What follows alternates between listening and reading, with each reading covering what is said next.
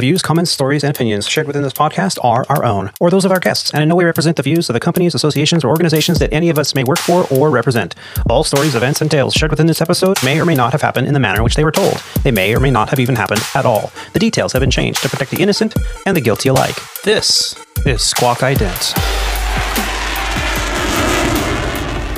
You're listening to Squawk Ident, an aviation podcast that explores the many pathways to an aviation profession, the challenges that a professional aviator can expect in today's marketplace, and we share many stories along the way. I'm your host, Aviator Tony, a professional airline captain currently flying for a U S legacy airline with over twenty years on the flight line. Welcome aboard Flight one forty-two of the Squawk Ident podcast, recorded on the fourteenth of January, twenty twenty-four. From the Aviator Sound Studios from somewhere in Southern California. On today's flight, Alex D and I discuss winter flight schedules, how not to show up for an airline interview, and the best way to get your airline application looked at. We also have the honor in speaking with a guest who has work experience on both sides of the cockpit door. All this and more on this, the one hundred forty-second episode of the Squawk Ident podcast.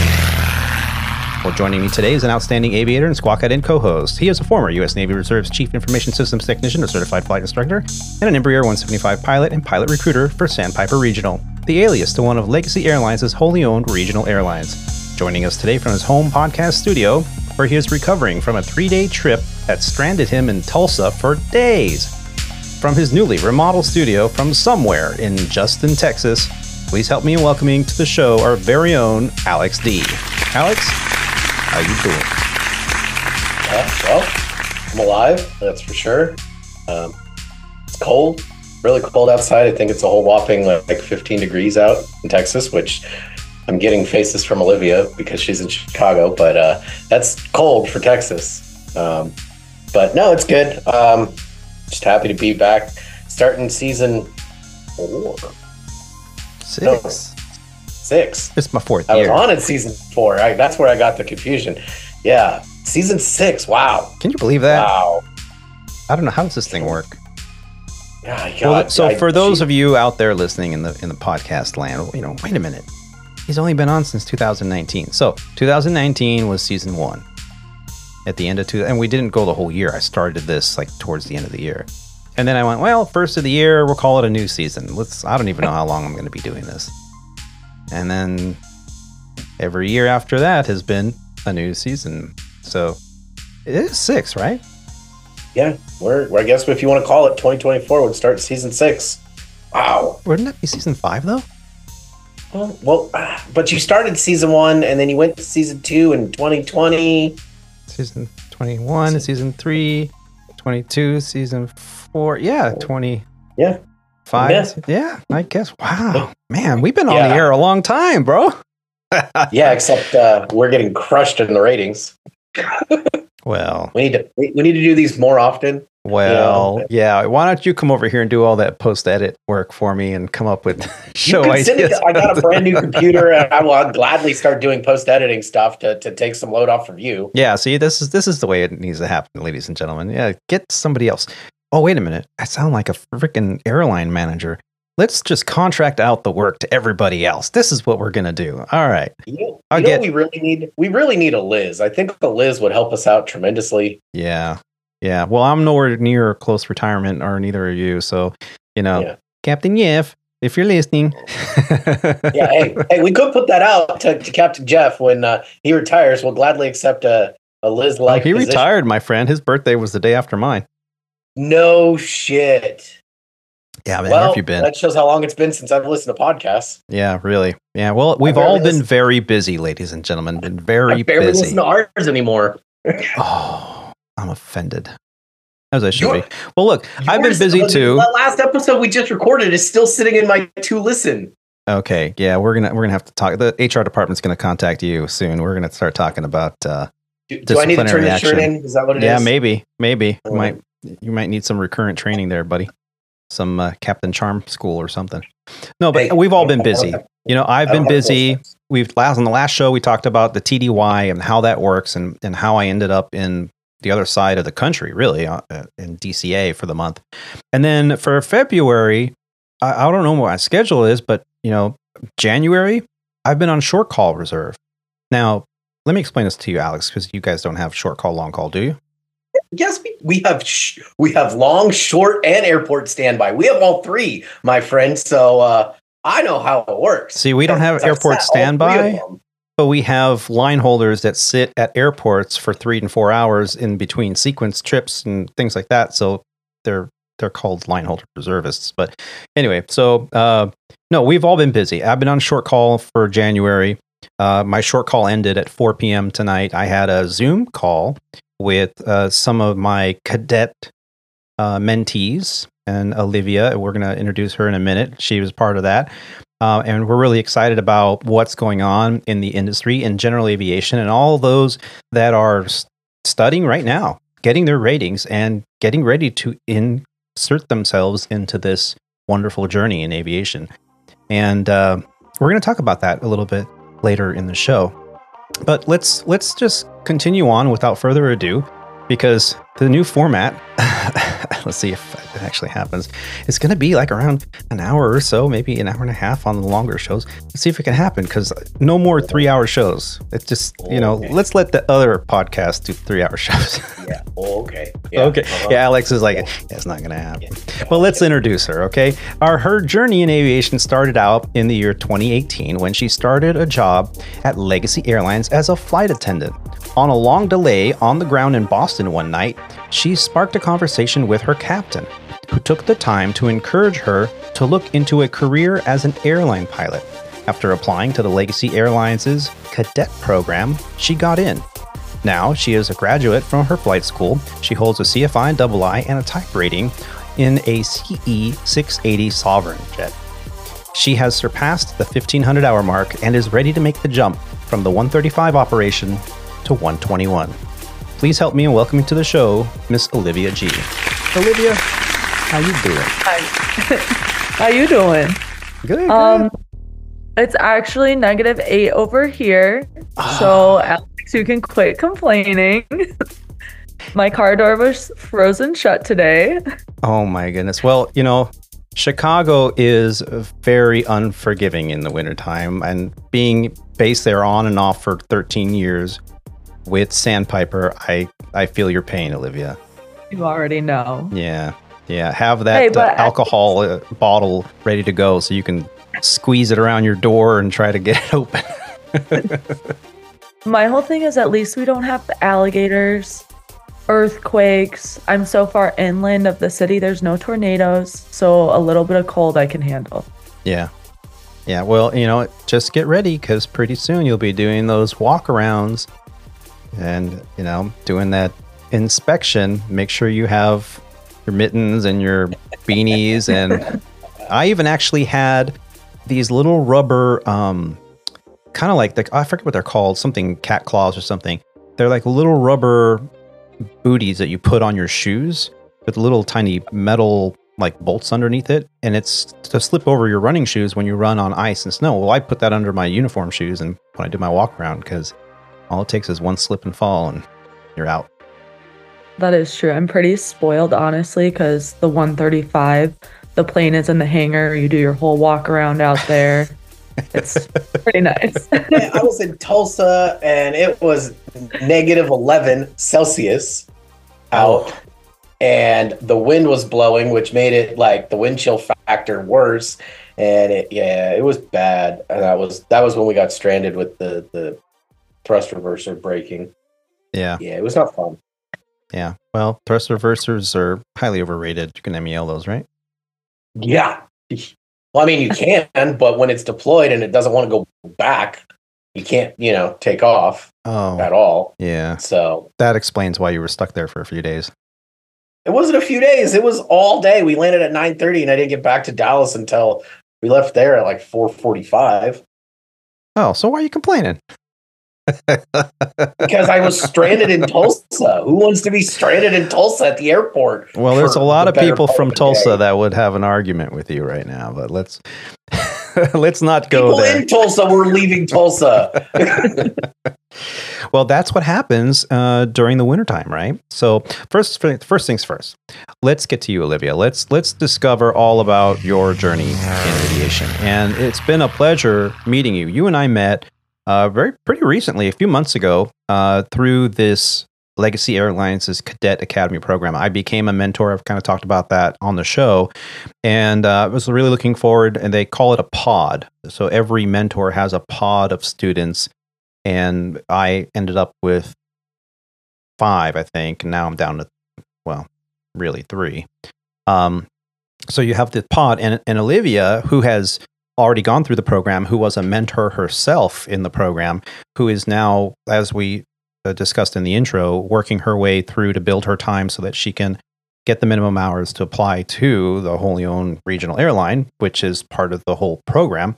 Um, she was assigned as uh, kind of an, an assistant mentor for me. Really, she had more experience with the mentoring part of it, and I just brought in the aviation part where I've gone through all this in the last twenty years. And so I'm here to basically answer questions, Uh, help out, uh, hopefully kind of do some mentoring and some motivation uh, for those that kind of, we've all had it when we're learning how to fly, going through our program where we kind of get stuck, or maybe we didn't do so well on an oral or something. And then we just need a, to talk to our mentor to assure us that, you know, everything's going to be okay, or try doing, approaching it this way, or try approaching it that way. Um, and mostly that's what my role has been, and Olivia has been fantastic with helping me navigate this this whole program because I'm very new to it. Um, and uh, Olivia, I just want to say right off the bat, thank you for all your help. Of course. Yeah, it was just a little bit different this year. Um, the prior years, we didn't have like a pod leader. So I think that having you come along and share even more knowledge, because I'm I feel like I'm that bridge of I was just in that seat, and you're so far from the seat that they're in currently, um, you bring a different aspect of the mentoring. Yeah.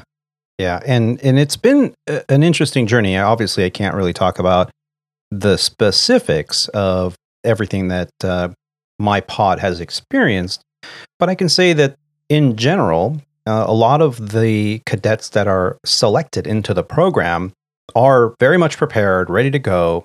They have an idea already of what's expected of them. The program helps bring that all out. But there are always those in any program that are going to have a hard time. And some really have a hard time because the attitude is just not there to take the bull by the horns and take responsibility and say, hey, you know what? I did mess that up, but I'm going to study a little harder. Uh, and I'm going to, you know, maybe approach this from a different aspect, or I'm going to ask my peers for help. You know, those are the ones we want uh, in the training center and in the training environment. And then there are those that just are so easily ready to blame everyone else uh, and not own up to responsibility. And I think those are the ones that don't make it through. So Alex is raising his hand because he and I have had a little bit of a discussion about this already. Okay. Because Alex is in pilot recruitment. So Alex has seen a little different side of this. And he's had, he can't, again, talk about specifics. Obviously, there's a lot of N D As that have been signed, but he can discuss the generality of what he's seeing. And what are you seeing, Alex? With the uh, Legacy Airline Cadet Program versus the uh, regular cadet program that the wholly owned run, when we get one of the Legacy cadets coming in for their interviews, it almost seems like they have this arrogant, entitled, that the interview, the job is theirs and that they don't really have to try, and they bomb the interview terribly. And then they wonder why that they bombed it and they're not getting hired. It, on on no, occasion. Yeah, okay, I'll give on occasion. But um, so what do you mean, Alex, so, when you say that, you know, I'm kind of hinting towards, you know, allegedly and, you know, in, you know, in generalities, in generalities, yes. What are, what are you hinting to? Are you saying that there's kind of a, they're not prepared and they have a little bit of a chip on their shoulder? And this is obviously a generality because not everybody can be like this, or would you say that you're seeing it more often than not? If we're talking generalities, I'm seeing it more often than not. Okay. And it's it's disheartening because you've got these these kids that are are throwing themselves into debt for for going through a flight training, and Olivia can probably speak to that, that it's it's a tough pill to swallow just to get into the door, regardless of if it's through the Legacy Airlines Cadet Academy or on your own. It's a hundred plus thousand dollars. And you would think that these, these kids would come with a little bit more, I wouldn't say gusto, but a little bit more excitement, a little bit more like, I'm showing up to a job interview, you know?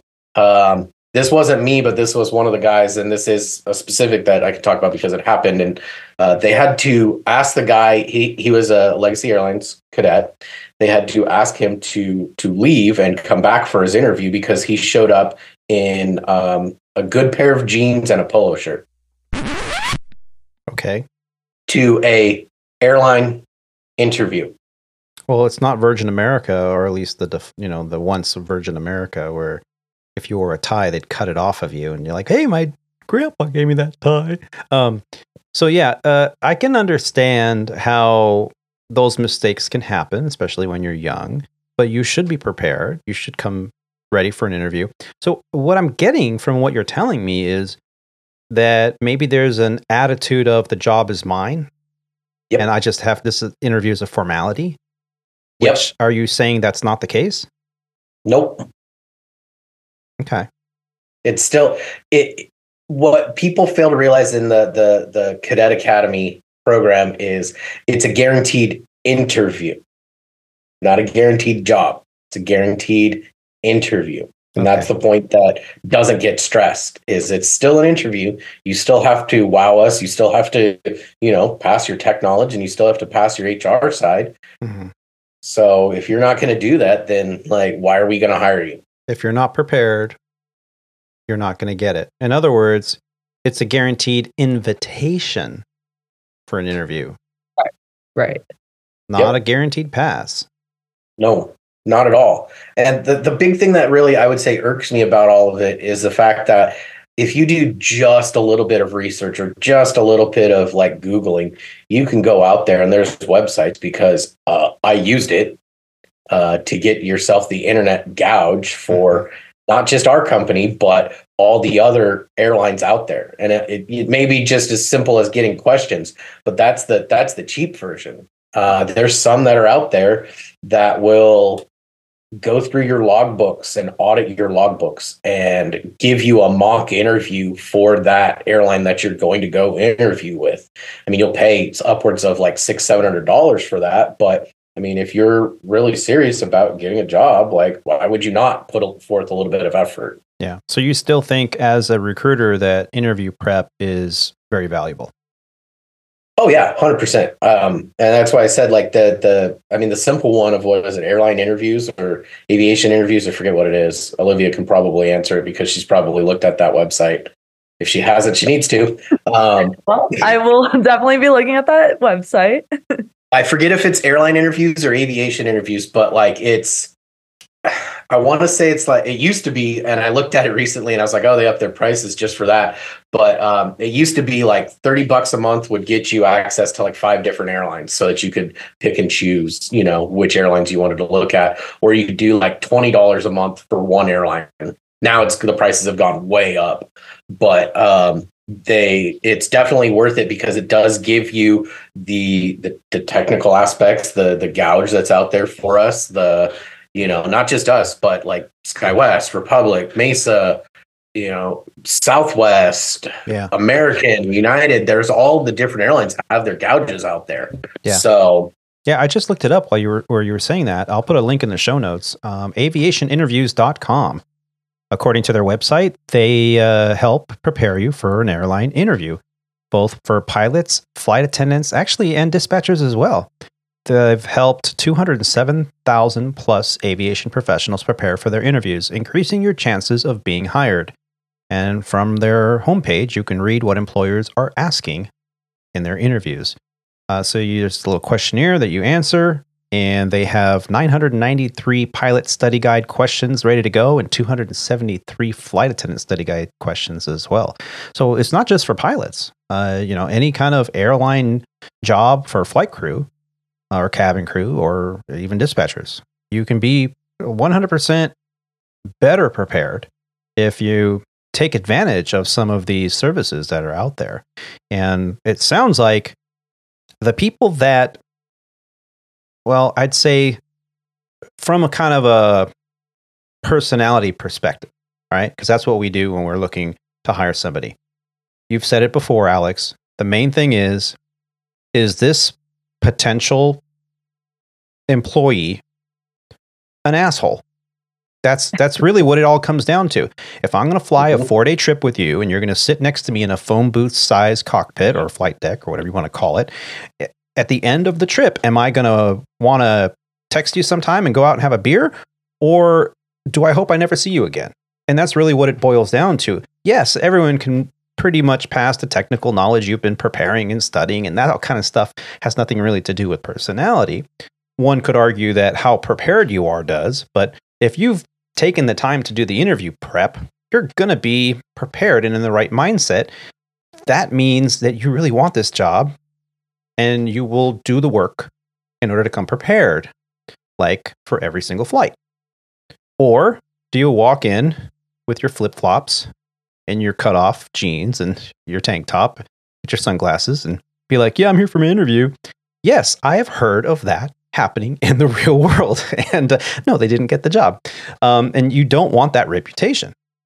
So yeah, Alex, thank you for that heads up. Um, at first I, I was also, worried. Sorry, can I also play a little devil's advocate here? Because I completely understand what you're saying and I'm not trying to dismiss it. But do you think it could also be that there's such a shortage of pilots? Because I've heard people say this where they're like, well, they need me.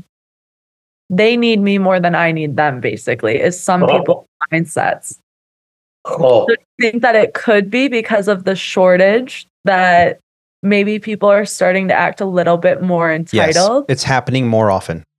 It's- I will I will agree with that. I will I will definitely agree with that. But uh, from the recruiting aspect, um, we have over four thousand applications on file. Oh, on, I know. On Hold file. Hold on. I'm ready. Well, that, but that's what I'm saying is like, I have four thousand applications on file. Like, if you're going to be an entitled, spoiled brat about it, I'm just going to go grab somebody else out of that stack. Right. Like, right. Because there's four thousand other applicants who I guarantee you would show up prepared and they're the same qualification level you are. Why am I going to choose you over these other four thousand people? So wait a oh, minute. You're saying that there isn't a pilot shortage. No, I'm not saying that there isn't. I'm saying that th- companies are throttling back and doing different things to control the flow of pilots coming in. Exactly. We've seen this. We've read these articles. There are there are cargo companies, uh, even uh, mainline and regional companies that are throttling back their hiring. Why? I thought we had a pilot shortage. I thought my, it's the greatest time in aviation to get in aviation. I can get a job anywhere. I can show up in my underwear and they'll hire me, right? We've heard this, but I think the tides are starting to turn. There's a little bit of unrest in this industry with how many incidences are happening. And for those that are watching, yes, that is a seven thirty-seven simulator behind me on the, on the green screen with the open door policy right there on the left-hand side. Um, but it uh, it is definitely, uh, I can start to see this throttling back of hiring, which means they really what it is, it's not a pilot shortage. I think it's a training department shortage of staff. So the training department has to slow down their hiring so that they can catch up with how many new hires are waiting for simulator rides, check rides, I O E. They need to get everybody back on on task, on schedule, so that they can get those pilots, those new hires, out on the flight line and qualified before they overwhelm the training center even more. And I think that's why we're throttling back. It's not because the pilot shortage is starting to go away. I think it's the training departments just can't keep up. And so if that's the case and we can throttle back, now we have a couple moments to take a breath and select our new hire candidates a little bit more carefully because we don't have a deadline. looming over us. So, oh. I mean, is that a pretty accurate assessment there, Alex? Um, I can't neither confirm nor deny some of these things. Thank you for confirming yeah. that. So that, that, that is that is uh, an N D A that I no that, that I can no longer uh, speak of. Well, yeah. So Legacy Airlines and Sandpiper both. Uh, uh, yes, uh, we have. We can neither confirm nor deny any of that kind of stuff. Yeah. But uh, but let's get back to you, Olivia. So we we've talked a little bit about what you got yourself into. You started out as a flight attendant. What? Why did you get into aviation to begin with? Was the flight attendant route something you were always thinking about? No. So my whole life, I just, pun intended, I just wing it. Um, I was actually going to school to become a traveling nurse. My mom called me and she was like, "Do you even like nursing?" And I was like, "No, but I really love traveling." I was like, "Hey, you should become a flight attendant." I put one resume into Legacy Airlines. I got a call back to fly down to Texas, and I was so confused. I didn't know how competitive aviation was or the field was, because when we walked in, they were like, "Congratulations!"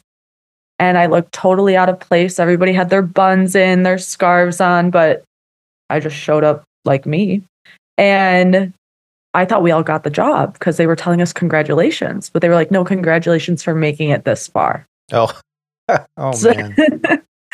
um, yeah, so, I, I've I've heard the horror stories of uh, hiring on the flight attendants, and it's like a multi-step process. And once you get that invite to to the the H Q, that's like everybody's freaking out, because at that point, there's you know. The, a lot of steps that you guys have gone through just to get to that point. Right. So I don't have any family in aviation. I didn't know what to expect. I just showed up for an interview with my blazer, my pencil skirt. I was ready to go. And I became a flight attendant. I lived out on the East Coast for some time. And I thought, this is a really fun lifestyle. I love traveling. But you know what I love more is being in control and money. Spoken like a true pilot. So I met a super awesome mentor on a really long delay, like you said, in Boston. And he told me about the cadet program, told me I should apply, and wrote me a recommendation letter. And from there, it's all history. Yeah. So talk talk us through this cadet program for Legacy Airlines. Now, you were at the Legacy Airlines uh, cadet application process, right? That's that's how you started. You didn't do the, the regional wholly owned cadet program. And and then maybe Alex, you can, after she's done, you could kind of explain the difference between the two, because I, I actually don't know. But um, so you, you applied to the program. Did you get called for like an interview to get in the program, or did they just send you an email going, "You're accepted"? How did that work? So this this again was in mid twenty eighteen, so it could be different by now. Mm-hmm. However, you you go down to Texas, and they do probably about fifteen people in one room. You do kind of like an on-the-spot, quick twenty, fifteen-minute interview. If they like you, they pull your application and your name. And again, this was five years ago, so who knows how they do it now. And then if they pulled your application because they liked you, they would send you down to, I like to call it a bop it test. They sat you in front of a computer, and it like it had like a bop it format on it. And if you saw a yellow circle, you had to click the yellow circle. If you heard a tone in your right ear, you had to click on the right pedal that was on the floor. Um, so we did probably about two hours of this testing. Whoa. There was, yeah, it was, it was pretty crazy. I thought in my mind, I was like, oh, they must be testing for like A D H D or something, because you had to pay like a lot of attention to it. Mm. Um, and then after that, they sent us all home and emailed us, "Hey, these are the schools that are available to you at the moment. Um, And then here are the ones where you can be waitlisted. Hmm. So it's like a hand-eye coordination exam. Yes. To see and then if also you can manipulate controls. Controls, you know. yeah. Not looking back. Yes. Yeah. Um, and then also more of like an attention span as well. I see. So they had one where there was a, a circle like that would cover the whole screen made up of little circles. And you had to watch this little circle go to every single circle around it. And if it skipped a circle, you had to press your space bar. Oh, wow. So it is a bobbit. It was it was literally a bobbit. It was pretty fun, honestly. Minus the circle one. I was like, oh, this is so tedious. Oh, wow. So I, I've never I've never heard of such a thing. So this is they had you go through this and you obviously you passed that test and, and then they sent you an email and said, hey, congratulations, you're in? Yes. Wow. Okay. So so that process, how long did that take? Was that like a, a long wait time to hear back, or did they tell you pretty much immediately? So luckily for me, the cadet program, the Legacy Cadet program was just starting, mm. right? Um, so it probably took two weeks to do all of everything. Yeah, your Sorry. intake and all that. Yeah. Right. Okay. So, okay, so you got into the program and then you selected a school that they had, I think, five at the time, or is that about accurate? Yeah. No, they had three at the time. Only three. Okay, so that's like so the that's, first year of the program, yeah. Right. So, and you decided to go where? I decided to go to Shore on the west. Uh, I had just always wanted to live in that city. I visited it frequently. Mm-hmm. Um, and also, it was the only place with available slots. I see. And for those of you listening going, wait a minute, I've never heard of Shore Flight School. It's an alias, obviously. Uh, the Shore Flight School uh, out on the West Coast somewhere. So for those of you like puzzles, figure it out. And and that program, oh, I know, there, I know what it is. Oh, good for you. Oh, okay. uh, so so the program, uh, I'm taking it kind of like it was a uh, well, what many refer to in the industry as like a like flight farm, where you go in part one forty-one and you kind of every day, five days a week, you're either doing classroom and flight training, or double up on classroom or double up on flight training. Is that what it was like, or was it anything different? So that's correct. Um, at- We did six days a week, though. Oh, wow. We would do one hour of ground every single day and then a flight as well. Okay. So we were there for a total of, give or take, three and a half hours, six days a week. I see. Damn.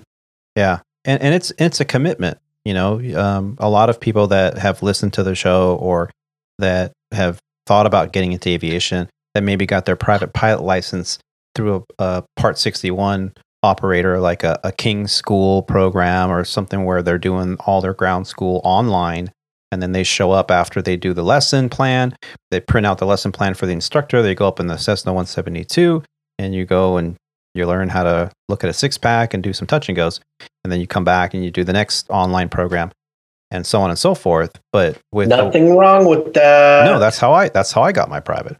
Um, that's how I did all my ratings. But then it's kind of a culture shock when you get into a program where like you gotta some, some of these places you even have to wear uniforms, and you don't know what your, you don't know what your schedule is until five o'clock the day before. And so it's very much catered to an airline training facility. And is that what Shore is like? I would say that's extremely accurate. Um, we did not know our schedules until the next, you know, until five p.m. for the next day. Uh, but I had a fabulous time. I uh, don't knock like sixty-one people because it's all the same rating. However, for me personally, I need that structure. Like I needed to be held accountable to be there every day. Of course, the loan was pretty holding me accountable. Um, yeah. it, it, it also helped to have, you know, the schooling aspect of it, of like holding me accountable. Yeah. Yeah. Yeah. The, the financial burden that it takes to be a pilot at this level is definitely something that keeps a lot of people from doing it and following their dream, and they end up settling for some other job and some other career. And, and you know, we've talked about this for years now on the show, um, on how expensive it is, and there are uh, ways around it. Um, and you don't have to do it all in ten months or twelve months and, you know, go to one of these programs where you're at a flight farm and you're there every day. You can do one day a week, maybe two or three times a month. Anything less than that is probably financially a detriment, because then you've got to catch up every first half of every lesson because you don't remember uh, what you did the night before or the couple days before. Um, so, but these, these programs are really catered to get you through as efficiently and as quickly as possible. Now, the cadet program, other than say, congratulations, you're in, and here's a kind of school you have to go to in order to be qualified for the program to eventually get invited to an interview, um, was the cadet program, it, it, did it benefit you in any way other than kind of pointing you in the right direction? Oh my gosh. I have, it's been five years and I have some of the best friends I've ever made there. I still talk to all my instructors. Um, I think it really benefited in like the growth aspect as well, because I never went away to college. So this was my first time on my own, you know, I was twenty-one. Your, your college experience. My college experience. Exactly. I was twenty-one. So I was like an adult, but I had never experienced like that level of growth and freedom. Yeah. Um, I think it really helps like with people skills, with managing your time, your managing your money, especially. Yeah. Because when you're in this program, you can't have a job because you yeah. don't know your schedule for six days out of the week. Yeah. Um, but I think the best outcome was definitely the long-term lasting friendships I made there. Yeah. We used to call that networking. You remember that? Oh. Network networking, where you ha- you go on like Vistaprint and you print out like three hundred business cards with your name and you know, you know, I'm private pilot, you know, aspiring airline pilot, and you and then whenever you meet someone in the industry, you'd be like, hey, would you write me a letter or a recommendation? And you'd hand them your little, you know, printed business card. Um, things have changed a little bit. Networking is now more branding, LinkedIn, marketing. But yeah, it's it's definitely something that is crucial in this industry uh, because I have said it a million times, right, Alex? You never yep. know who you're going to meet, and the your instructor today might be your chief pilot tomorrow, or your student today might be your, you know, director of flight operations at your future career, who's everybody's boss, you know. So yeah, it's it's it's so important to learn and develop your skill set, not just in the aircraft and in aviation and in aer- aerodynamics and weather and all these systems that you have to learn. It's also important to develop how to get along with people. One of the biggest questions I used to ask everyone that I interviewed at the end of the interview was always, how do you deal with conflicting personalities on the flight deck? And the reason I asked that question is because after a long career, to over two decades, on the flight line, I can tell you that I have seen some pretty messed up things. Some people that have like had no business being captains, or they had no business being around airplanes uh, because their personalities were just horrid and unsafe and just downright, they were assholes. That's, you know, at the end of the day, that's, that's what it was. And so it's so great that the programs now develop uh, the skill sets needed to handle those situations and to learn how to really talk to people that are different than you. We'll be right back right after a brief message from our sponsor.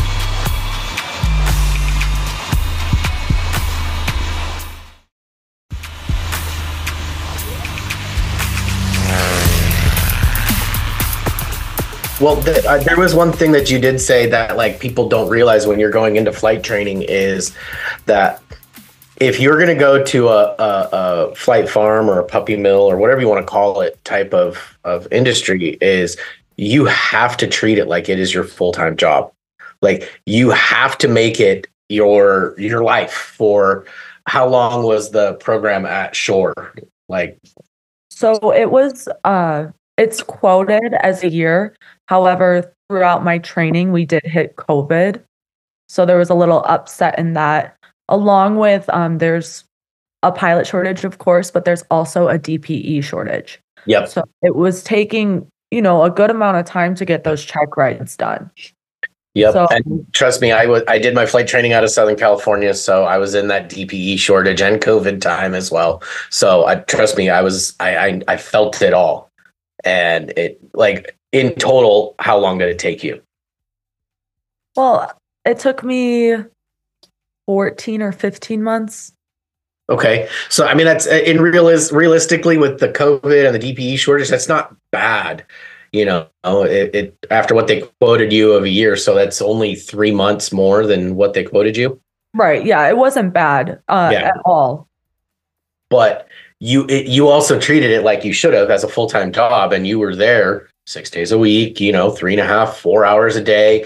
And when you probably got done, you probably buried your face into some books or some aviation, something or other, to continue with the, the learning process.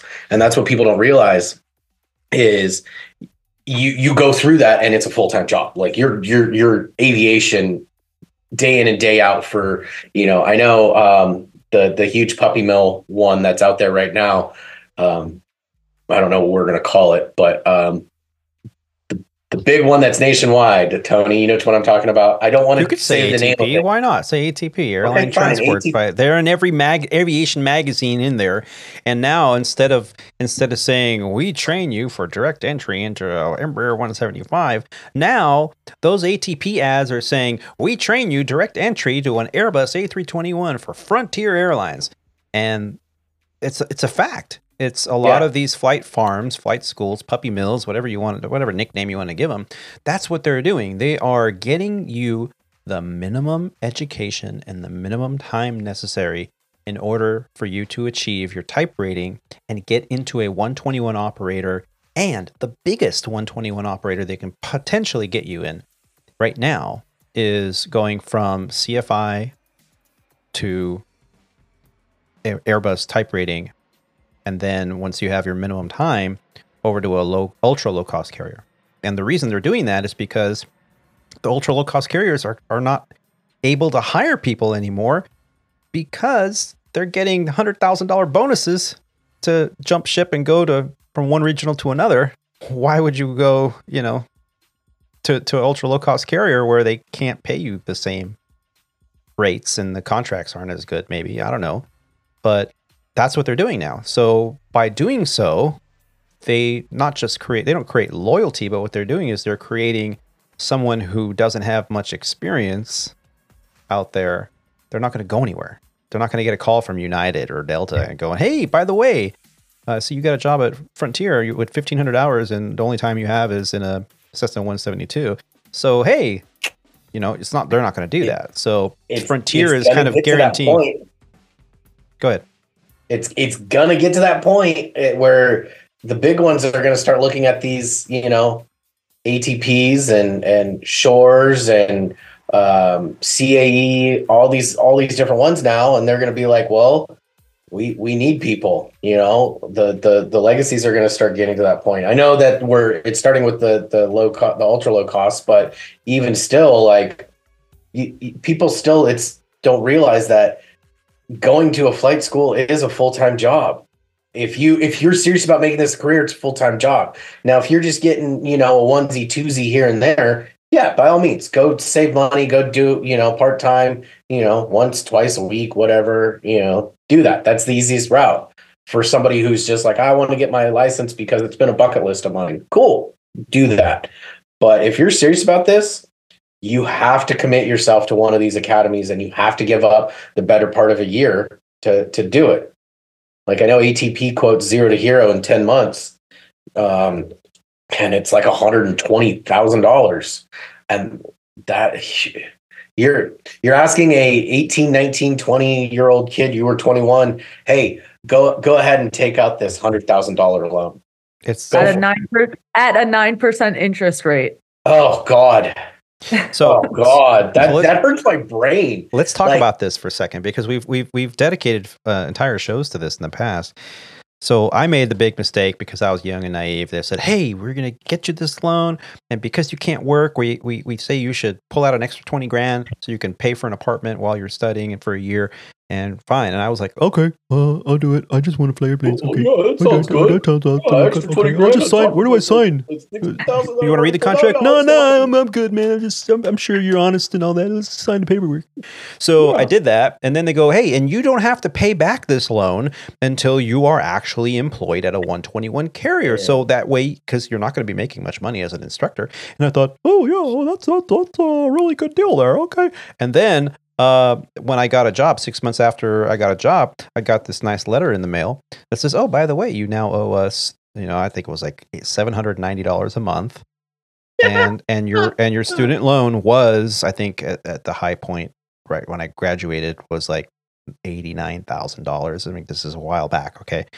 And then by the time I, I started paying it back, it was, oh, it's now one hundred twenty-five thousand dollars. I'm like, what? What? Oh yeah. That interest, in your case, nine percent, was uh, occurring the whole time, right? Oh, yeah. Yeah. yeah. So uh. now, now that we have this current, you know, uh, career progression where regionals are paying as much in some cases as wide body captains are getting paid. Um, yeah, you get that, you get that signing bonus. Don't spend it. Do you, you take a chunk of that and put it in an interest-bearing account, and then start chipping away at that student loan as soon as possible, and get that interest rate gone. It doesn't matter how right. you do it; get it gone, because the tax breaks are not worth it. one hundred twenty, one hundred forty, one hundred sixty thousand plus in some of these cases. But here's the thing, Tony. Here's paid. the thing: the, those student loans that they're taking out, yes, they are a student loan, and that's what they are. But they're not a federally backed or federally protected student loan. It is Correct. basically a privatized loan that they are putting a stamp on as a student loan. So kind of like those Sally Mae ones. Yes. Right. That's that's exactly it. You're not getting any of the protections behind a regular loan that you would use for college for flight school. It is right. literally a personal loan that uh, in, in Olivia's case, that Legacy Airlines is co-signing on so that she can take out the hundred thousand dollars needed right. to go fly at a flight uh, at a flight school. Because who's going to give a twenty-one-year-old one hundred and twenty k to go to school unless Nobody. you have someone co-sign for you? You know, so yeah, it's but it's scary. That's that's the whole point. It's scary. Um, but well, is it, it, it is, is it worth scary. It? I I personally believe it was one hundred percent worth it. I think nothing motivates me more than money.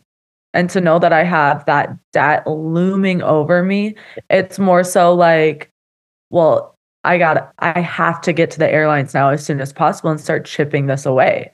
Yeah. Um, but yeah, I, I wish I would have known back then that it was a nine percent interest rate, because my dad was like, "Oh, what did you do?" Yeah. But it all worked out in the end. And it will, because you're in a good spot. It will. Yeah. Yeah. So, so the don't, don't sweat it. Say that again, Alex. I'm, he said, don't, "Don't sweat it. Don't sweat. Don't sweat that that loan. It will work out." And with the the stuff that's in place from all the airlines at this point, whether it's Legacy or or Sandpiper or whatever, there's bonus money being thrown around um, so that you can basically help pay off that that student loan. Yeah. Right. Yeah. And and, and then, the government, whole government, uh, we're going to pay off for student loan debt, like you mentioned, doesn't count. It's not a it's not a government backed loan in most cases. It's not. Um. So yeah. So be careful. Um. Make sure you read the fine print. Don't do what I did. Oh, okay. That sounds good. Um. But it is worth it. I mean, I look at me now. I'm I'm. gone through my trials and tribulations in this career, in this journey in aviation. And, uh, in the end, I think it was definitely worth it. Um, that, that student loan that originally was promised to me, uh, quadrupled in size in one way, shape, or form. I've dealt through multiple downturns. I've, I've gone through economic and fuel, uh, crises. Uh, I've seen furloughs. I've received my own furlough notice in the mail. So, I mean, I've, I've lived through some of this, and at the end of the day, it's still worth it. It's still a career worth having if you have the passion for it and you don't feel like you're entitled to it. So yeah, I, I will say too, like, not to brag, but I think I am a little mature for my age, especially when I started flight school. A lot of, you know, eighteen, nineteen, twenty-one, twenty-two year olds are not willing to give up that weekend at the bar. You know what I mean? Mm-hmm. Um, whereas I had already been, I had already had a, a big girl job. I was a flight attendant. So like, I knew what it was like to skip out on the weekends and work all weekend mm-hmm. and only have like Tuesday, Wednesday off. That, so that was an easy transition for me because I had already been living that. And I think what a lot of people don't understand is that there's nothing really cool happening out there anyways. Just stay home. Yeah. Yeah. Yeah. Especially at that age. You know what I mean? Yeah. Well, you know, you, you've gone through the program. You became a flight instructor. You spent how long flight instructing? About twelve months? I spent about a... About a year. About a year. Yes. Okay. And then you decided not to finish up your time being a flight instructor. You decided to take the jump into the one thirty-five or the charter operations. Um, how did that process work? Did, were you just looking for work out there and found it, or how did that? So um, San Diego, oh, yeah, sorry. California, as you know, is expensive. Mm-hmm. And my, my instructing job paid me very minimal. So it was going to be very hard to keep paying rent, mm-hmm. especially when my partner had moved on to Sandpiper. Um, so I started putting my resume everywhere in Chicago. Mm-hmm. And like you said before, um, making good impressions on people helps out. So I reached out to a assistant chief pilot friend who was under that one thirty-five company. And he said, send me your resume. Can you interview next week? Nice. I said, of course. um, so it was really just a transition to get back to Chicago. Mm-hmm. However, it, it was a good transition. I, I've enjoyed my time. It's not ideal, but it works, and it's turbine time. So yeah. Yeah. So, and how is flying to Sovereign? Are you, I mean, you're dealing with Chicago weather. Has it been kind of a hairy few years of flying into weather, or what's going on? I mean, I love her. She can land virtually anywhere. Um, the winters aren't that bad. And essentially what people on um, the airline side don't realize is we're flying into those smaller airports. Um, so there's not a lot of traffic in and out of them, where whereas you're going to be holding for thirty, forty-five minutes to get into Atlanta. We're going just south of that, where nobody else is going. So we get right in, right out. Um, the airports are pretty well maintained. There are some airports where it's like the middle of nowhere, and there's just corn surrounding your runway. Yeah. Those we probably wouldn't be able to get to, into during the winter. I don't think those plows are going very often. Um, I've never had, I mean, I've had delays into Florida, but I've never had to hold. I've never had to really delay for weather other than thirty minutes last week out of Chicago. Nice. Um, You're flying out of executive? So the or? actual... Yes, I'm flying out of Chicago executive. Yeah. So the weather, as long as it's minimums, we're going. Yeah. Um, above minimums. I'm sorry. Yeah. Yeah. Minimums are better. Yeah. Yeah. So, uh, so that's great. And, and as we mentioned in your intro, you've now gotten to that magical number. What's next? Are you, you've submitted your applications, you are ready to go and just wait for that interview? Yes. So I submitted my time on my airline apps. Um, I called a recruiter from Sandpiper, and now I'm kind of just, like Alex said, I'm just prepping for the interview. I'm getting all the gouges from all the people who went to shore with me. and perfecting my resume. I'm sending it out to a few of my mentors. And that's kind of all I can do. Now it's just a waiting game. It was like a work really hard game. And now it's just get all your ducks in a row, freshen up on, you know, Part ninety-one regs and stuff. And yeah. one twenty-one rest requirements, all of that. And yeah. Yeah. Now, Alex, what is the one question in an interview that seems to give most uh, applicants the hardest time? Um, it's not really one. I would say it's more the general J E P chart knowledge that I see is the main issue. Because fly over versus fly by point. Yeah, that's one of them. Um, I've read my gouges. just, just a lot of a lot of the fact that like you you got, you got to think that when Tony and I know how to read a J E P chart because it's what we do. It's what we deal with day in and day out, and right. you know we, we don't know any different. And at this point, I if I looked at a, a government chart, I'd probably hate myself of that I used to actually use those things. But with with the the kids that are coming through now, like they don't touch a J E P chart, so they have no absolute knowledge on it. And it's, you know, they, they there's certain things on a J E P that's not on a, a government chart or vice versa, or the way that it's laid out or or or whatever, that it seems to give them the most amount of struggles. Um, so that's generally the the biggest. If I could say one thing to anybody who's listening out there who's going to go for an interview at Sandpiper is know your J E P charts.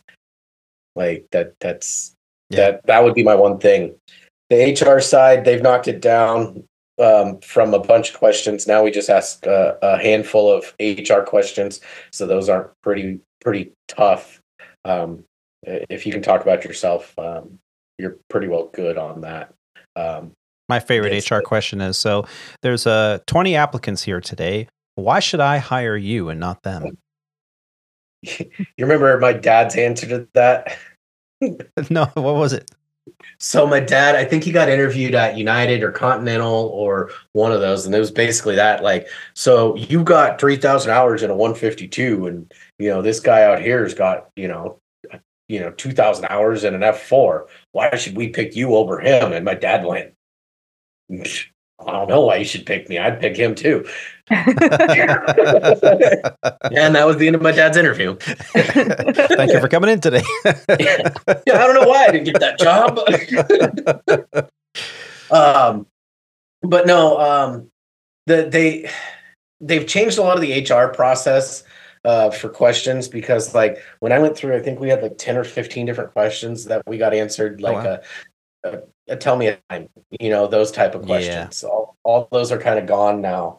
I mean, the, oh, they don't the ask you I what happens if the captain is uh, flying below minimums and you don't have the runway in sight. What are you going to do? Go around. Yeah. Uh, how how are you going to go around? The captain's flying the airplane. He's got he's he's the captain. You, you just, say go you around, and the captain goes, "I got it." You what? Just keep putting it on the tape. That's all you can do at this point. Is just keep saying, "I'm go- uh, we should go around. We should go around. We should go around." Can you cue the mic and go going around? Yeah, like now he's now it's like everybody knows A T Z to say the F O just said he's going around, but yeah, they landed anyway. Uh oh, something's going on. Yeah, um, but like a lot of those went away. Um, so the H R side for for our company is, I would say, fairly easy in comparison. But I mean, it's fairly easy in comparison just because a lot of people were struggling with those questions, like the, hey, you show up to the airplane and the captain's got, you know, smells like alcohol. What do you do? Hey, where's mine? Yeah. Right. um, so those, those questions have gone away. Um, it's mainly, it's mainly into to J E P questions. It's um, your, your general like ninety-one reg knowledge, your, you know, instrument regs. Basically what I tell people when they come into to the interview in the morning, I say um, it's private instrument, commercial level questions. It's nothing too far out of your wheelhouse of where your knowledge base should be. Like, I'm not going to say, hey, I'm a hydraulic molecule. Take me through hydraulic system three. Tomato flames. Right. Yeah. Right. Like so stuff like that. Like, I mean, if you, if you have like all that basic stuff that you would be as an instructor teaching your students as yeah. a double I or, you know, um, stuff, stuff in the, that kind of wheelhouse, you're going to pass the interview, at least on the, the, the regulatory questions. Yeah. Right. Uh, it's the jet knowledge that seems to to trip everybody yeah. up. Well, it's the technical side of, and, and it's really the most important side, because you know you're gonna they're gonna be taught systems. You're gonna be taught yeah. uh, the operations, right? S O Ps. They're not gonna sit there and spoon feed you how to read a jet chart. They're gonna assume you know that. They don't have time to teach you how to yeah. read I F R flight plans. The flight plan, like the company flight plan, they'll teach you, but the like how to read an approach plate, not they don't have time for that. You should right. come prepared for that before the interview. You need to know how to read jet chart. And I think with ForeFlight and everything, that's gotten better, I think, because people are using ForeFlight. They're not using paper charts anymore, but you still need to know how to read them, not just a little little blue purple airplane, whatever color it is in your it, it's still it's still a, a tough pill to swallow for that too, because I mean you're paying what is it? I don't even know how much ForeFlight is now. It's like, what? I think it's like ninety for the basic, but you don't get the jet charts with the basic. That, that's exactly it. So you have to pay whatever the, the like the more expensive one is, mm-hmm. plus the two hundred dollars a year jet subscription on top of yeah. that. Well, when I went to Pan Am Flight Academy in, in North Phoenix, uh, we didn't have cell phones and tablets, things like that at the ready. I mean, we had like Nokia flip phones, things like that. Um, but, uh, but we had to, part of your, your student loan was a portion of it was going to your annual student pilot subscription to Jeppesen, because that's what the airlines used. So, so I had to have my little leather bound Jeppesen binders yeah. and ready to go. And, you know, my little post-it notes so that I can, you know, turn immediately to the ten nine page of my home airport, that kind of thing. Um, so yeah, it's definitely worth the, a little, couple extra hundred dollars a year um, to have that. And you don't need to have the paper, but you should definitely have uh, a subscription, because your interview is going to be predicated mostly on that. Well, right. Not only that, but I know when I interviewed with, um, well, I'll just say it. When I interviewed with Sky West, Sky West sent me a, a whole, like, I want to say it was like fifty, sixty page gouge on just jet charts. Yeah. And I, I don't, I don't know where that is anymore, because I've looked through my emails because people have asked me for it. So don't know where it disappeared to. I think it was like, like in an email from them that was then a link that you had to download. Mm. So, um, but it was a, like a fifty, sixty page gouge of literally just how to read jet charts. And I, like, I read that thing backwards, forwards, left, right, up, down, sideways. So they knew. Like I, You you either knew it or you didn't, or you clearly didn't care, because if you showed up to the interview, they gave they gave you the information. If you show up to the interview not knowing it, then you're yeah. Well, and that's that's ex- that's exactly not it. Only that, though, there are like little booklets out there for the Jeppesen charts, and there's a link that's been shared all throughout my friends and I. Oh, cool. I mean, we're in a world of technology. It's mm-hmm. you Google it. Yeah, what does exactly you know it. the star with the circle around it mean on a jet chart, and it'll bink right there. Yep. Well, and that's and that's what goes back to my my original statement was like, if you're coming in for our interview unprepared, like in this age of technology that we live in, you're telling me that you couldn't take ten minutes to Google and study how to read a jet chart, because you don't even have to go to like look that whole gouge that I got. There's I know Bold Method has one, because I remember reading that. Like, there are different websites out there that you can spend five, ten minutes reading them, and you can get a basic understanding of jet charts. Yeah. Yeah. So at the end of this podcast, what's the moral here? Well, we found out how Olivia started her journey from first on the cabin side of the cockpit door, and then through a little bit of motivation and some inspiration, Uh, was able to be inspired enough to apply to the Cadet Academy, then got accepted, did her time, committed to the studying, committed to the responsibility of being prepared, then got into the flying, flight instructor at first, one thirty-five after that, and now, how exciting. She's getting ready to jump over to the one twenty-one side. And man, that is going to be the fire hose. Uh, I mean, Alex uh, was gracious enough to explain his entire process of what it was like for like two or three podcasts in a row. Uh, we had yep. live updates from your training at Sandpiper, and, and the fire hose of information that you were receiving, and, and how you got through it. And, and some of the best advice, I think, was given on those shows, because you were talking about how to prepare, how to study, how to not to get overwhelmed, how well, what's to funny is relieve that, stress. That whole process has changed now. Has it really? Yeah, because um, you remember Keithan? Yeah. Yeah. Well, so he's a he's a line pilot now. Nice. Yeah. Um, but he uh, he was telling me when he was going through, and I was like, wait, no, I thought this was before this, and you had to do this, and then you did this, and then yeah. So even since I've gone through, and that was in twenty twenty-two, mm-hmm. It's changed. Wow. Yeah. So it's more streamlined now. You, sure. Yeah. We'll go with that. Sure. Okay. You know, in this segment, I just wanted to thank one of our listeners who sent in some audio feedback. Mister Alex Schaefer, who has sent us feedback in the past, sent me an email recently uh, with some audio. Now, this audio, he took our advice and he recorded a voice memo on his phone. So it's longer than the whole sixty second or ninety second thing from SpeakPipe. And I am able to play it now. So he sent us this email. It says, hey, uh, no longer restricted Captain Tony. I wanted to write in and say Merry Christmas, and I left you a voice memo for the team attached. Took your advice and did the Apple voice memo and had the pleasure of listening to the last few episodes while on a work trip in the Pacific Northwest. Definitely made the driving go faster. And here is that audio. Hey, Squawk Ident team. It's Alec calling from Texas. I uh, just wanted to say Merry Christmas and an upcoming Happy New Year to the team and everybody that's been on this year on the show. Uh, love listening to you guys' podcast. I've I've wrote in a few times um, over the years. Been a, been a fan since day one when it came out. Uh, just a little bit of background and, and let you guys know where I'm at on my journey. Uh, I got my fifteen hundred hours back in early November, and uh, I live here in, in the D F W area. And uh, you guys will probably love this after one of your previous episodes, but I actually work out in Rome, Texas. So one of those fun things. Hopefully your geography is not too messed up finding that one on the on the maps there. But uh, kind of need some help from you guys and, and maybe some advice. Uh, I've applied to, to all the regionals here.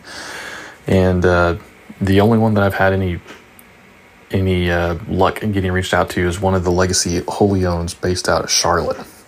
Um, I'd love to to get to one of the Legacy wholly owns that are based here in D F W. So um, I know uh, I know Alex is a recruiter for one of those wholly owns, and was hoping maybe I could meet up with him and, and chat and see if uh, there's any way I can get my resume to the top of the stack. So I'm hoping that maybe things can can. Uh, be worked out in the next few months for me. Um, I interviewed with FlexJet earlier this month and uh, actually got offered the job. But before all the paperwork could get figured out, they decided to up their minimums to three thousand hours. Um, and so now I don't know if I have a standing offer. They're waiting to get back to me on that. So, uh, and then just another quick update. Earlier this year, I, I wrote in and I uh, talked about getting into the Gulfstream four right seat program here in Dallas, and I went ahead and did that, and uh, great experience overall. The G four is a great aircraft for its for its era. Um, unfortunately, I was only able to be there for about six months before I had to hang up my hat just with, with family. Uh, I've got two young kids now, and then also trying to be a C F I and, and work full-time as well. Uh, just didn't fit in the schedule, so... Anyway, just wanted to write in, say thank you guys for uh, just letting me listen and, and laugh with you guys on my, my work road trips, and uh, just really enjoyed it over the years. Looking forward to next year's uh, season coming out. Merry Christmas. So uh, thank you so much, Alec, for uh, not writing in, but I guess writing in and sending us the audio. Um, I think we've answered a little bit of the questions that you've had, or we've answered the questions that you've had uh, in regards to the airline app. You just update them, update them, update them.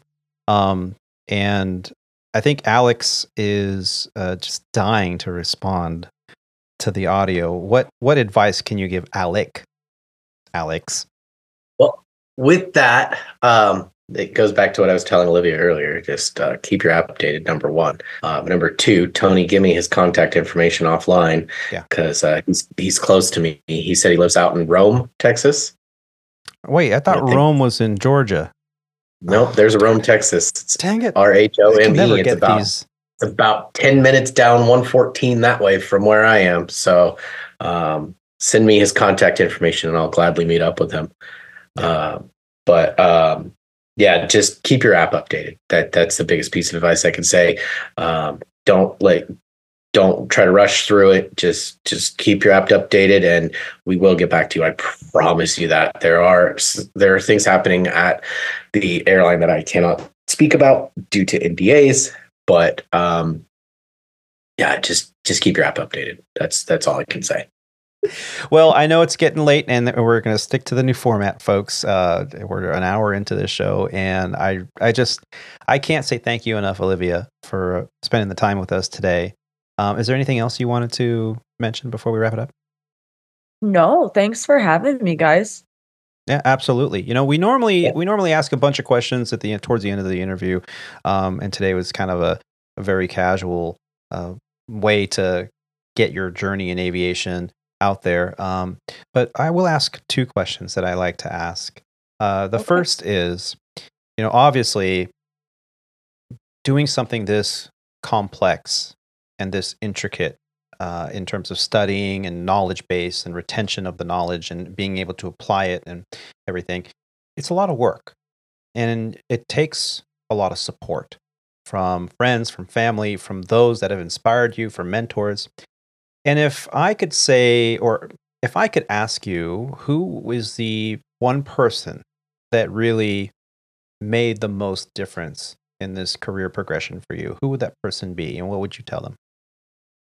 Um, I would have to say like my dad, uh, even though he has no aviation background or anything, but he was just my biggest cheerleader, my best support system. And I've already thanked him over the moon a thousand times for just his sacrifice to my sister and I. Yeah. No, that's, that's wonderful.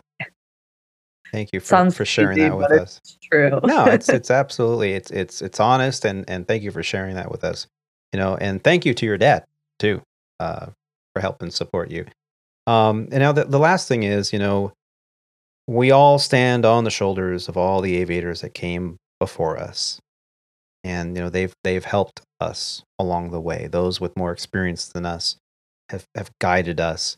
And now you are really doing the same thing and guiding those cadets in the pod uh, that are working on everything from instrument ratings to commercial multis, and, I mean, and, and so on and so forth. And you're dedicating so much time to them.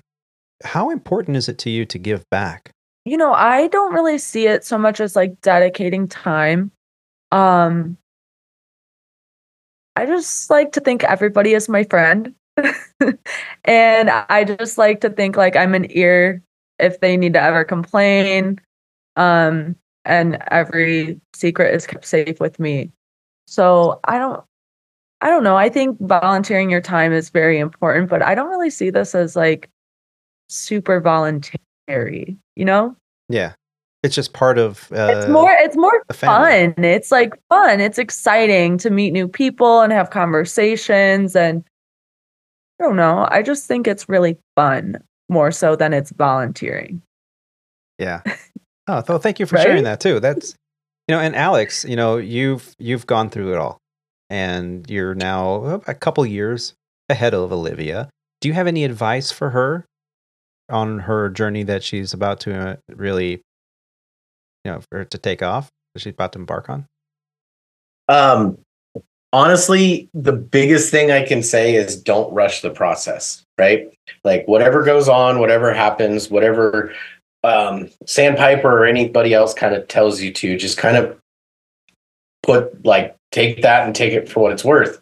Um, don't rush through anything, especially into training. Don't try to just get there. Right? Like it'll happen when it happens. That's, that's the biggest thing. Like it's going to happen. It's just a matter of when, when schedules and when everything else can, uh, you know, matchup uh, is really what it is. Um, but also enjoy the process, because it's your first time going through a one twenty-one carrier. It's a lot different than flying one thirty-five and ninety-one and instructing and all that stuff. So don't, you know, enjoy. It's going to suck. I'm going to tell you that it's going to suck, but enjoy that process while you can, because once you get through it and you're like, man, you look back, you're like, oh, that was easier than I expected it to be. And then when you get to um, a bigger airline, like I've had buddies that have gone on to Southwest and United, and they're like, man, like, you don't realize how amazing it was, you know, at Sandpiper, or you don't know how amazing it is to come over to an airline where you're actually treated like an adult, or, you know, like it, it just the perspective shifts and the perspective changes. And it's like, enjoy the process in each stage that you're at.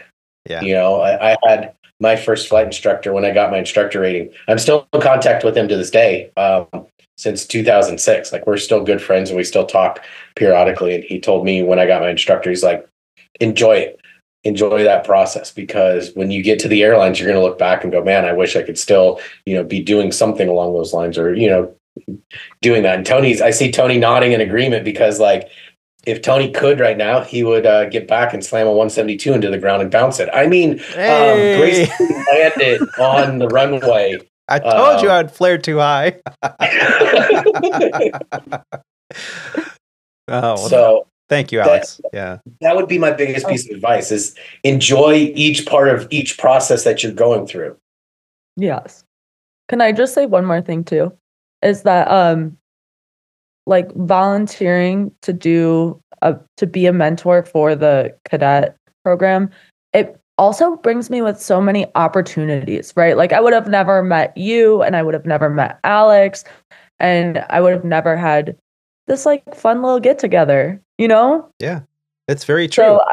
So, you know what I mean? I think that the more things that you do, not necessarily looking at is like a volunteer aspect, but more of like a fun opportunity to meet new people. Yeah. Well, and that, and that's it at the end of the day is, I, you know, on, on top of being um, a pilot for, for Sandpiper, right? I'm also, I'm a, a ALPA mentor for the union, right? I, I have my group of mentees. I get five of them, like every like four or five months, whenever it is that they cycle through, and I'm supposed to keep in contact with them for their first year. Um, I do that. And then plus I'm in recruiting and all that stuff. So I get to reach out to, you know, meet new people, like as Tony says, networking, right? Um, basically every day, right? Right. So, um, and then it, it's just, it's a fun new time to meet new people. Like I'm definitely like, if you have any questions on anything of the process outside of this, like Tony set, uh, set up the, the little group chat thing, just send me a, send me a message and we can talk, and we can, you know, can give yeah. you, give you some pointers and some stuff to, to look for and do, right? Right. Uh, Don't show up in jeans thing, and a polo shirt. Oh yeah, one hundred percent. You're gonna you're one hundred percent get hired, you know, with that. Um, but the biggest thing I can say for you, and then this also goes to anybody else who's out there who hasn't heard back from from Sandpiper at this point, um, keep your resume or keep your airline apps up to date with the most current. Like if you want to do it weekly, cool, do it weekly. If you want to do it daily, cool, do it daily. But that's going to keep you at the top of the pile. And you know, we have to go through four thousand applications, you know, like how are we going to know who to pick from? Well, the people who have theirs the most up to date. Ah, so, so when you update your, when you update your airline apps, it kind of resets the clock. Is that what you're saying? one hundred percent. It pushes, it pushes you to the top of the pile. Okay. And we're grabbing from the top of the pile. You heard it here, ladies and gentlemen, update your airline apps today. Yeah, no, seriously, for those who out there who have apps in at Sandpiper, if you know what Sandpiper is and know where to do it, keep your airline apps up to date. Don't email us that you've updated it, but just keep it up to date, because that pile keeps ever growing, and the way to keep yourself at the top is to update it. Well, folks, uh, thank you so much. I want to say thank you to Alex for joining us today and giving us such uh, insight on the hiring process, on how to deal with uh, interviews and what to expect. I want to thank Olivia for sharing her journey with us today, and for all the work that you're doing for all those Cadet Academy uh, mentees out there, you know, um, and we wish you the very best. And we expect to hear back from you on the podcast on your process and, and how it all worked out for you. So, of course. So we got that to look forward to. And all of you out there in podcast land, please help us out by sharing this podcast online and with your friends. Be sure to subscribe or follow the Squawk Ident Podcast on whatever platform you're listening on. We have a new platform, and I'm very excited about it, YouTube Podcast. So all the podcasts are now uploaded on YouTube. Now, the YouTube Podcast site only has audio with the uh, each episode's show art on there, so you you're not really watching a video uh, on those. There, we do have our video site, but we also have the YouTube podcast site for those of you who are maybe not interested in Spotify or uh, Apple Podcasts or any of those things. Because um, a lot of people have said to me, I've told them about the podcast, and I'm like, well, is it on YouTube? I'm like, well, no. In the past, I just had the clips on, you know, the the videos that we produce, which are very time consuming, and I really haven't done one in what, over a year. Um, but yes. We are now on YouTube Podcast. We also love receiving listener feedback. You can send us an email or even audio feedback via our website at aviator tony dot com. That's Alpha, Victor, the number eight, Romeo, Tango, Oscar, November, Yankee dot com. There you'll find our audio archives, photos from the flight line, our guest book photo tab, Squawk Ident Pilot Shop, and you can find an assortment of things there on the Pilot Shop. No, I don't see any proceeds from that whatsoever. It's just a place you can go and get a t-shirt or a mug or a hat or whatever. You can also contribute financially to our program right from our home state. No, is that one? Okay. You can also contribute financially to our program right from our homepage at aviator tony dot com.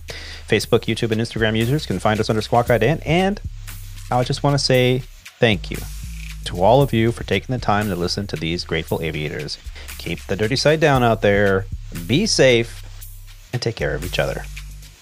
Bye, y'all. Bye.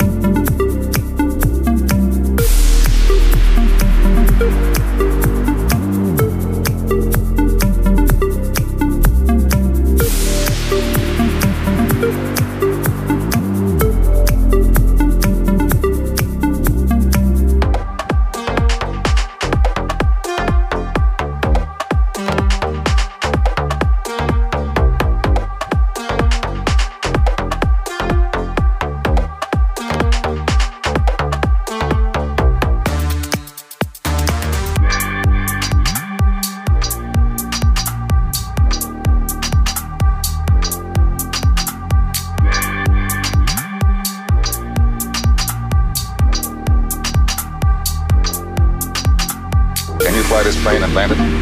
It's an entirely different kind of flying.